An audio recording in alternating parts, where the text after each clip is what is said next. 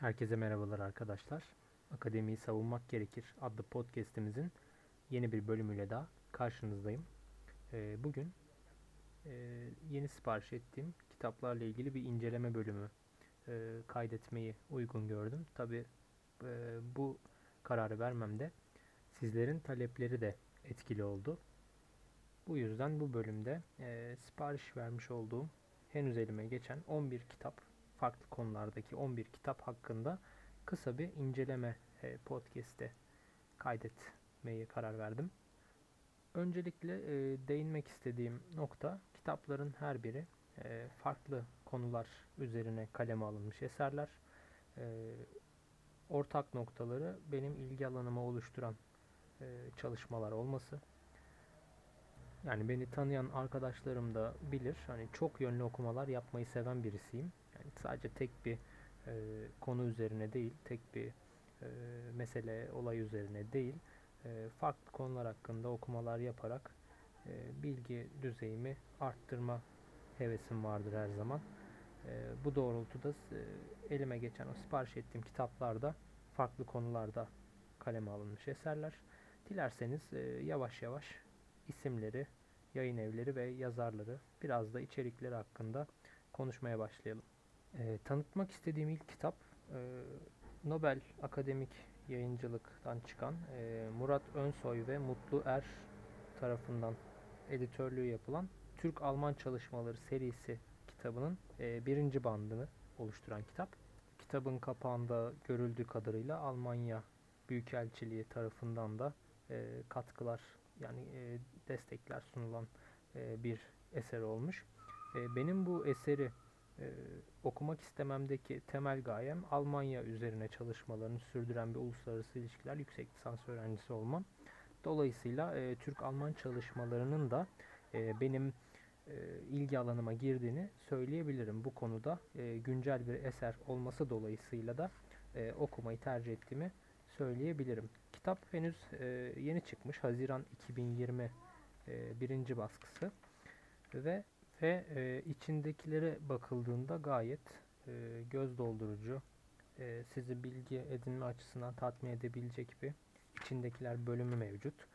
E, bölümler e, uluslararası ilişkiler, e, siyaset bilimi, tarih, hukuk, iktisat gibi farklı başlıklar altında kaleme alınan e, makalelerden oluşuyor ve makaleleri kaleme alan e, kimseler bu e, Türk-Alman ilişkileri üzerine e, deneyimli ve çalı, e, bu konu üzerine çalışan akademisyenlerden oluşuyor. Bu da e, kitabın yetkinliğini arttıran bir şey aslında. Kitabın bir diğer güzel özelliği e, makalelerin yalnızca Türkçe olmayışı, içinde e, yabancı akademisyenlerin de katkılar sunduğu e, Almanca makalelerin de yer aldığını görüyorum. E, bu açıdan e, hoşuma gittiğini söyleyebilirim. Eğer ki sizler de Türk-Alman ilişkileri üzerine çalışan biriyseniz ya da bu konuya ilgi duyan bir okuyucuysanız e, okun, okuyabileceğiniz ve e, derinlikli bir şekilde bilgi edinebileceğiniz bir eser olduğunu düşünüyorum. Tabii bir başlangıç kitabı niteliğinde değil ancak e, okumalarınızı ilerlettiğinizde mutlaka ve mutlaka e, güncel bilgileri de içermesi dolayısıyla başvurulması gereken bir eser olduğunu düşünüyorum. Bu şekilde bu eseri bir kenara bırakıyorum ve ikinci kitabıma geçiyorum. İkinci kitabım e, Gianfranco Poggi tarafından kaleme alınan e, Devlet, Doğası, Gelişimi ve Geleceği başlıklı e, kitap. E, İstanbul Bilgi Üniversitesi yayınlarından çıkartılmış ve elimdeki 5. baskısı. E, bu kitabı edinme sebebim e, aslında devlet ve devlet teorisi üzerine e, bir e, ilgim olması ve bu yönde okumalar yapmak istememden kaynaklanıyordu. E, daha önce okuduğum kitaplara ek olarak e, farklı bir e, eser olması dolayısıyla e, kütüphaneme eklemek istediğim bir e, kitap olarak e, listemdeydi ve almak bugüne kısmet oldu. E, şöyle bir bakıldığında içindekiler kısmında öncelikle e, toplumsal iktidarın tanımının yapıldığı ve e, siyasal iktidar, oradan siyasal iktidara e, daha sonra yavaş yavaş e, siyasal iktidarın nasıl kurumsallaştığına e, daha sonra da modern devletin yapısına yavaş yavaş bir giriş var. e, burada modern devletin yapısında tabi ayrı başlıklar altına ele almış ve e, biraz detaylı bir çalışma gibi gözüküyor bu açıdan. E, bunun dışında e, bu yapı ifade edildikten sonra modern devletin gelişiminin ele alındığı iki bölüm olarak ayrıldığı görülüyor. E, modern devletin gelişimi önce tabi feodalizm, feodalizmden sonra işte meşrutiyet, e, İngilizler e, buralara değinilen e, bir bölüm ele alınmış. Daha sonra e, devlete ilişkin tartışmalar adında bir bölüm başlığı daha açılmış ki en çok ilgimi çeken e, başlıklardan birisiydi bu kitabı incelerken. E, daha sonra e, bu e, anlatılan devlet kavramı e, 20. yüzyılda liberal demokrasiye kadar getiriliyor. En son bölümde de e, çağımızda devletin karşı karşıya kaldıkları güçlükler başlığı altında işte nükleer devrim, ülke sınırları krizi, e, bütünlüğe karşı tehditler e, başlıklarıyla e, ele alınan e, bölüm ile son buluyor. Bir de bu kitabın e, bir diğer özelliği de ön sözünde belirtildiği gibi 5. basım olması dolayısıyla diğer basımlardan e, daha fazla ve eklenmiş bölümlerden oluşması. Yani kitap bu açıdan e, güncel bir eser e, diyebiliriz.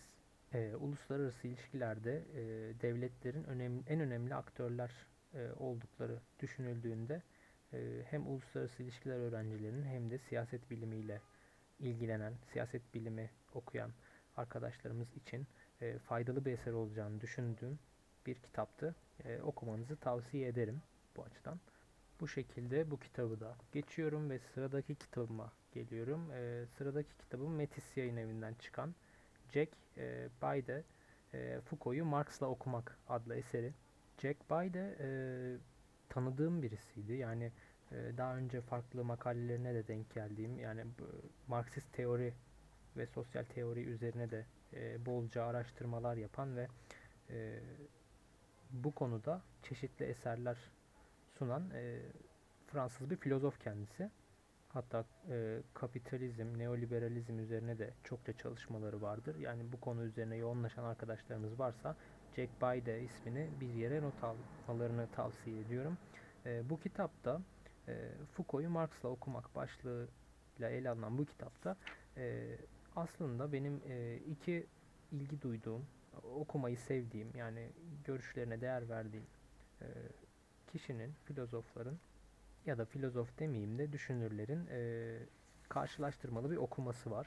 E, bilindiği üzere e, Foucault daha önceden e, yani çalışmalarını sunmadan ya da erken dönemde diyelim e, Fransız Komünist Partisi'ne üyeliği söz konusu. Ancak ilerleyen zamanlarda e, bu Marksizme karşı yakın duruşu onu sert bir biçimde eleştirmesiyle son buluyor. Yani Marksizmin temel kavramlarından onun pratikteki haline kadar birçok yönden eleştirisini sun, sunmuş oluyor Foucault. Bu sebeple genel anlamda e, Foucault'un görüşleri ve ortaya attığı iddialar ile e, Marksizmin temel iddialarının taban tabana zıt bir duruş sergilediği ifade edilmekte. İşte tam da bu noktada Jack Bayde e, Foucault'u Marx ile e, mukayeseli bir şekilde ele alarak aslında e, bu görüşlerin taban tabana zıt olmadığı, birbirini tamamlayıcı nitelikte olduğuna dair bir eser ortaya koymuş. İçindekiler kısmına bakıldığında da e, öncelikle ilk bölümde her iki e, düşünürün düşüncelerinin te temel bir çerçevesi çizilmiş. İşte Foucault'un hapishanenin doğuşu üzerine e, yapmış olduğu çıkarımlar, işte Marx'ın e, bu çıkarımları e, daha önce nasıl ele aldığı ya da hangi çerçevede ele aldığı belirtilmiş böyle bir girizgah yapılarak ilerleyen bölümlerde artık mülkiyet iktidarı ve bilgi iktidarı şeklinde mukayeseli bir e, okuma e, yoluna gidilmiş. Aslında böyle kitapları seviyorum çünkü aynı anda iki farklı düşünürün bir konu üzerinde ya da e, bir konunun farklı yönleri üzerinde e, neler düşündüğünü e, okuyabiliyorsunuz. E, bu sebeple eğer ki o kitap gerçekten e, emek verilmiş ve iyi bir şekilde e, hazırlanmışsa size çok büyük katkılar sağlayabiliyor. Ayrıca bu kitapta e, hoşuma giden bir diğer şey de e, dipnotların bol bol kullanılmış olması. E, kitap okurken e, özellikle derinlikli bir çalışmaysa bu dipnotlar size e, çok çok güzel bilgiler sunabiliyor. Çok farklı yerlerde e, sizi çok farklı yerlere götürebiliyor o konuyla alakalı. O yüzden sık sık altını çizdiğim dipnotlar olması dolayısıyla e, bu kitabında önemli bir bilgi birikimi edindireceğine şüphe yok ve uzun zamandır okumak istediğim bir kitap olduğunu zaten belirtmiştim diyorum ve bu kitabı da geçiyorum. Sıradaki kitabım Heinrich Heine tarafından e, kaleme alınan Almanya'da din ve felsefenin tarihi üzerine e, adlı kitap. E, Almancadan çeviren de Semih Uçar. Ayrıntı yayınlarının felsefe kitaplığından çıkmış. Yine bu kitabı da tercih etmemin sebebi Heine'ın e, Almanya'da gelmiş geçmiş en ünlü şairlerden ve önemli kalemlerden birisi olması. E, ünü Almanya'nın e, dışına taşan bir yazar aynı zamanda. Şair diyeyim daha doğrusu. E, Nietzsche'nin övgülerle bahsettiği işte Alman edebiyatında tanrısal bir e, alaycılığı vardı şeklinde ifade ettiği bir şair. E, bu kitapta e, benim ilgimi çeken şey zaten baş, başta Almanya üzerine çalışmasını sürdüren birisi olmam ve e, sadece Almanya'nın siyaseti dış politikası değil aynı zamanda kültürel olarak işte oradaki dinin, felsefenin e, günümüze kadar e, geç, geçirmiş olduğu tarihi, günümüze kadar hangi aşamalardan geçtiği, e, önemli eserlerinin ne olduğuna dair bilgi edinme isteği de. E, bu, bu kitabı da uzun zamandır okumak istiyordum zaten ve e, şu an elimde. E, bu kitapta güzel bir şey var. O da e, Martin Luther'le başlıyor. E, Spinoza, Leibniz, Lessing, Goethe, Kant, Fichte, e, bunlar Hegel hatta bu e, bu yazarlara ve düşünürlere e, sıkça değiniliyor. E, bu yazarların e, önemli olmasının sebebi Alman e, düşüncesinin merkezinde oluşları aslında. E, bu kitap aslında üç farklı kitap şeklinde yer alıyormuş ancak e, elimdeki kitapta tek bir halde mevcut ve üç kitaba da e, bu kitap sayesinde ulaşabiliyorsunuz. E, bir e, genel anlamda göz attığımda çevirisinin güzel olduğunu gördüm.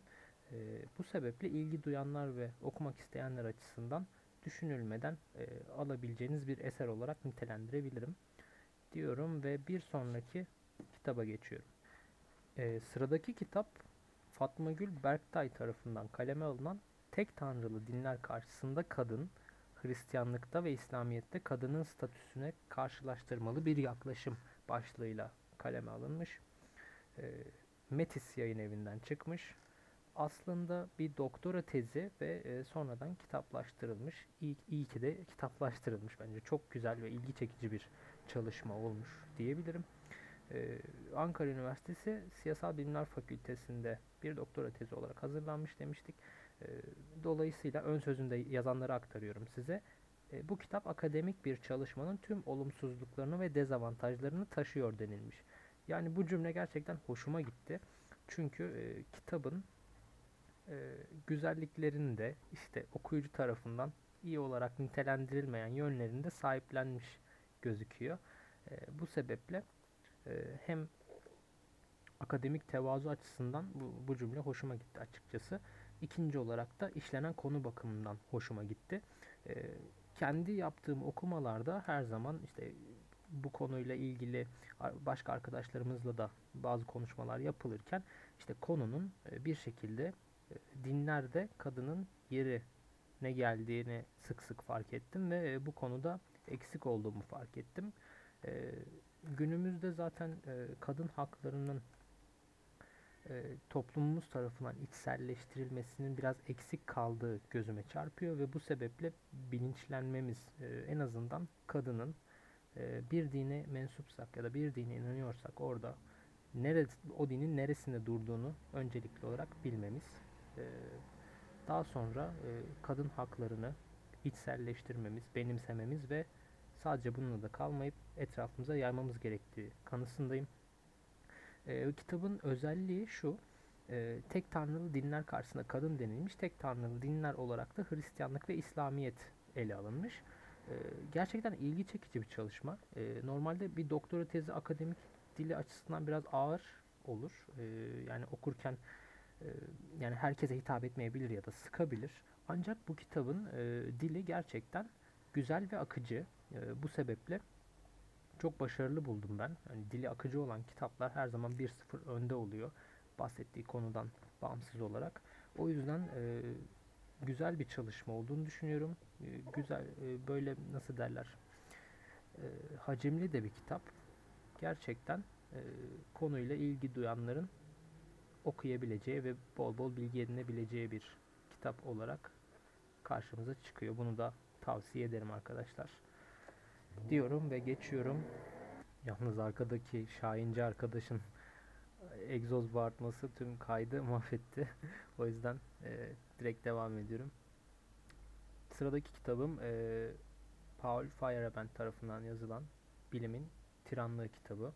E, benim için başlığı çok ilgi çekici çünkü bu e, bilim felsefesi içerisinde e, epistemolojik tartışmaların e, bir ilgimi çeken tarafı var. Yani Feyerabend'de zaten e, yine epistemolojik tartışmalara damgasını vuran bir başka e, bilim insanı Karl Popper'in e, yanında çalışmış birisi.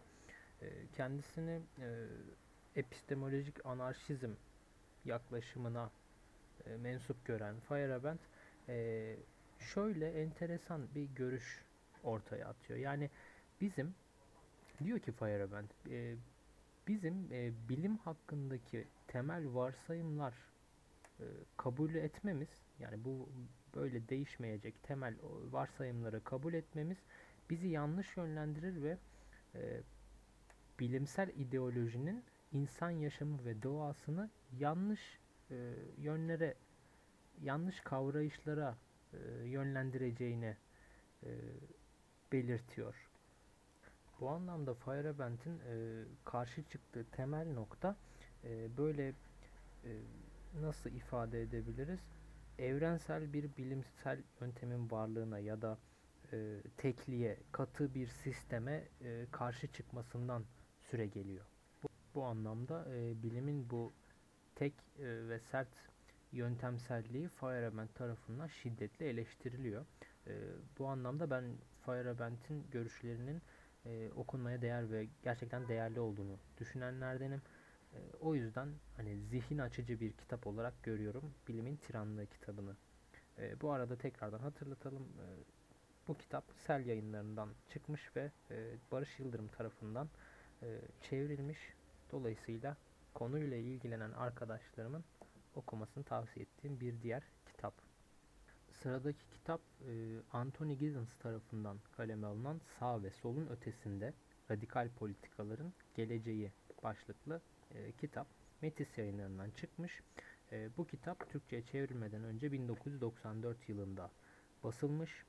E, 1996 yılında da Metis yayınlarından çıkmış. Bu kitabın temel bahsettiği şey yani öncelikle şunu söyleyeyim tabi Anthony Giddens'ın ben görüşlerine çok değer veriyorum. E, farklı kitaplarını da okumuştum. E, gerçekten hani yapısalcı görüşleriyle e, ve farklı bir yorum yeteneği var. Gerçekten Giddens e, çok iyi yorum ve analizler yapabilen bir e, düşünür benim gözümde. E, bu sebeple e, bu kitabı da e, okumayı uzun zamandır istiyordum. Bu kitabın temel e, bahsetmek istediği mesele aslında bu fundamentalizmin e, yükselişi, işte demokrasi, e, cinsiyet farklılıkları e, daha sonra bunların tabi kitabın arka bölümünde de yazıyor da e, bu konular hakkında görüşlerinin derlenmiş olduğu bir e, kitap aslında. E, bu kitabın yazılma sebebi bana kalırsa hani e, sağ ve solun ötesinde başlığın seçilmesi de bu şeye dayanıyor. E, nedene dayanıyor. Çünkü e, işte 1900 89 ya da 91'de diyelim Sovyetlerin yıkılışı, 89'da Berlin Duvarı'nın yıkılışı tabi ee, yeni bir e, yorum getirme çabası, Soğuk Savaş'ın bitişi, işte bunun etkileri üzerine yapılan çalışmalar vesaire e, bu kitapta bence e, o gelişmenin bir ürünü. Dolayısıyla kitap e, güncel değil ancak e, o dönemi ışık tutmak ya da o dönem e, hakim olan e, görüşlerin e, yansıtılması açısından özellikle de Giddens'ın görüşlerinin yansıtılması açısından önemli bir eser olduğunu düşünüyorum. E, bu sebeple okuma listeme eklemiştim.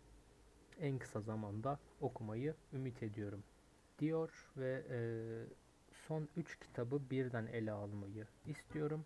Çünkü bu son 3 kitabım Cihat Yaycı daha doğrusu Doktor Tüm Amiral Cihat Yaycı tarafından kaleme alınan eserlerden oluşuyor. 3 e, kitabı şu an elimde bulunuyor Cihat Yaycı'nın. E, neden bu kitapları seçtim? Öncelikle ondan bahsedeyim.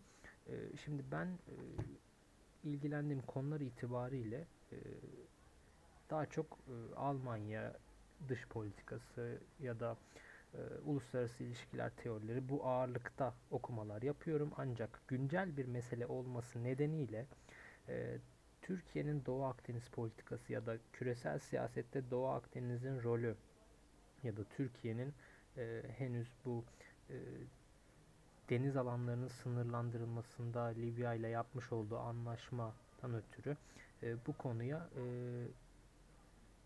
ilgisiz kalamadığımı fark ettim ve bu konuda bir e, bilgi eksikliğim olduğunu fark ettim. Dolayısıyla e, bu konuyu öncelikle birincil kaynaklardan nasıl okuyabilirim e, düşüncesi belirdi aklımda ve hemen e, tabi bu konuyla gündeme gelen Cihat Yaycı'nın da e, bu konu üzerine kitapları olduğunu fark ettim. E, bu kitapları okumayı istedim. Baktığımda yalnızca Cihat Yaycı'nın Doğu Akdeniz üzerine değil, e, bu Libya ile yapılan deniz sınırlandırması anlaşması üzerine de bir kitap kaleme aldığını gördüm. Onun dışında münasır ekonomik bölge kavramı üzerine bir kitap kaleme aldığını gördüm. Ve de son olarak Yunanistan e, talepleri, Ege sorunları konusundaki Yunanistan'ın taleplerinin soru ve cevap niteliğinde ciltli bir kitapta e, yer aldığını gördüm.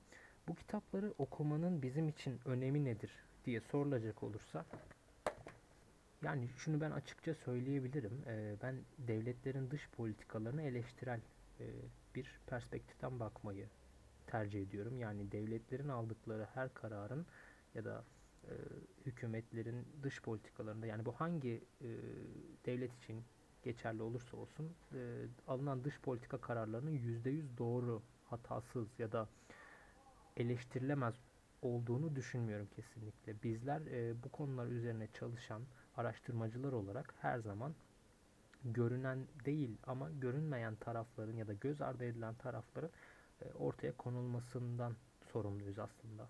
Dolayısıyla akıllara şu sorular gelebilir. E madem e, sen e, dış politikaya eleştirel perspektiften bakmaya, e, bakmaya çalışan birisin, neden e, Türkiye'nin Doğu Akdeniz politikalarını meşrulaştıran kitaplar okuyorsun? Yani ben bu kitap, şuna şöyle cevap vereyim. Ben e, bu kitapları e, dış politikayı meşrulaştıran kitaplar değil, Türkiye'nin dış politikasının e, üzerine oturtulduğu temel tezler olarak gördüğüm için aslında okumak istiyorum. Dolayısıyla bizim eğer bugün Doğu Akdeniz'de Türkiye'nin e, taleplerini, dış politika tercihlerini doğru bir şekilde analiz edebilmemiz, sebepleriyle ve sonuçlarıyla doğru bir şekilde analiz edebilmemiz gerekiyorsa bu kitapların okunması gerektiği taraftarıyım.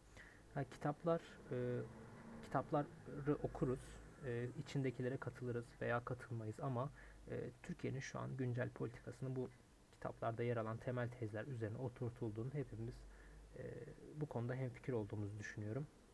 Bu konuda belirtmek istediğim bir diğer noktada niye bu kitapları okumak istediğimle alakalı bir diğer noktada şu. E, kitaplar öylesine e, havadan yazılmış kitaplar değil gerçekten. İçerisinde bolca e, atıf bulunan hatta haritalar bulunan e, haritaların sadece e, resim olarak değil biz özellikle açıklanan bu haritalar üzerinden e, ciddi bir çalışma yapılan eserler olması dolayısıyla e, tercih ettiğimi söyleyebilirim. Yani bu tarz derinlikli araştırmalar her zaman benim gözümde okunmaya değerdir. Okunmalıdır da. E, çünkü birincil kaynak niteliğindedir neredeyse. Bahsetmiş olduğum bu noktalar e, beni bu kitaplara yönlendiren temel motivasyonlar oldu. Son olarak da dediğim gibi bu e, güncelliğini koruması nedeniyle e, bu konuyu okunması gereken en azından bu topraklarda yaşayan araştırmacılar olarak, Türkiye'de yaşayan araştırmacılar olarak bunlara kayıtsız kalmamamız, kalamayacağımız e, dolayısıyla bu konuda bilgilenmek adına bunların okunması gerektiği kanaatindeyim. Eğer bu tezlere karşı çıkacak bir e, bakış getirebileceksek her şeyden önce bu tezleri anlamamız gerekiyor. O yüzden e, bu kitapları okumak isteyen arkadaşlarım vakit kaybetmeden Cihat Yaycı'nın e, kitaplarını okumalarını tavsiye ediyorum. E, zaten çok hacimli kitaplar değil. E, dilleri de gayet akıcı. O yüzden e, kısa süre içerisinde çokça bilgi edinebileceğiniz bir eser niteliğinde diyorum. Ve e, kitap inceleme bölümünün burada yavaş yavaş sonuna geliyorum. E, bu bölümü devam ettirmek isterim çünkü sürekli e, yeni şeyler okumaya hevesli kişiler olarak e, birbirimize ne kadar fazla kitap tanıtırsak o denli faydalı oluruz diye düşünüyorum. Çünkü her kitabı inceleyebilme fırsatımız olmuyor. Ama en azından e, kitaplardan haberdar olabilirsek yarın bir gün işimize yarayabilecek konularda Aa, bu kitaplar vardı diyerek birbirimize destek olabileceğimizi düşünüyorum. Umarım bu yayın serisinde devam ettirebilirim diyorum ve yeni kitaplarda buluşmak üzere. Şimdilik herkese hoşçakalın, iyi çalışmalar diliyorum.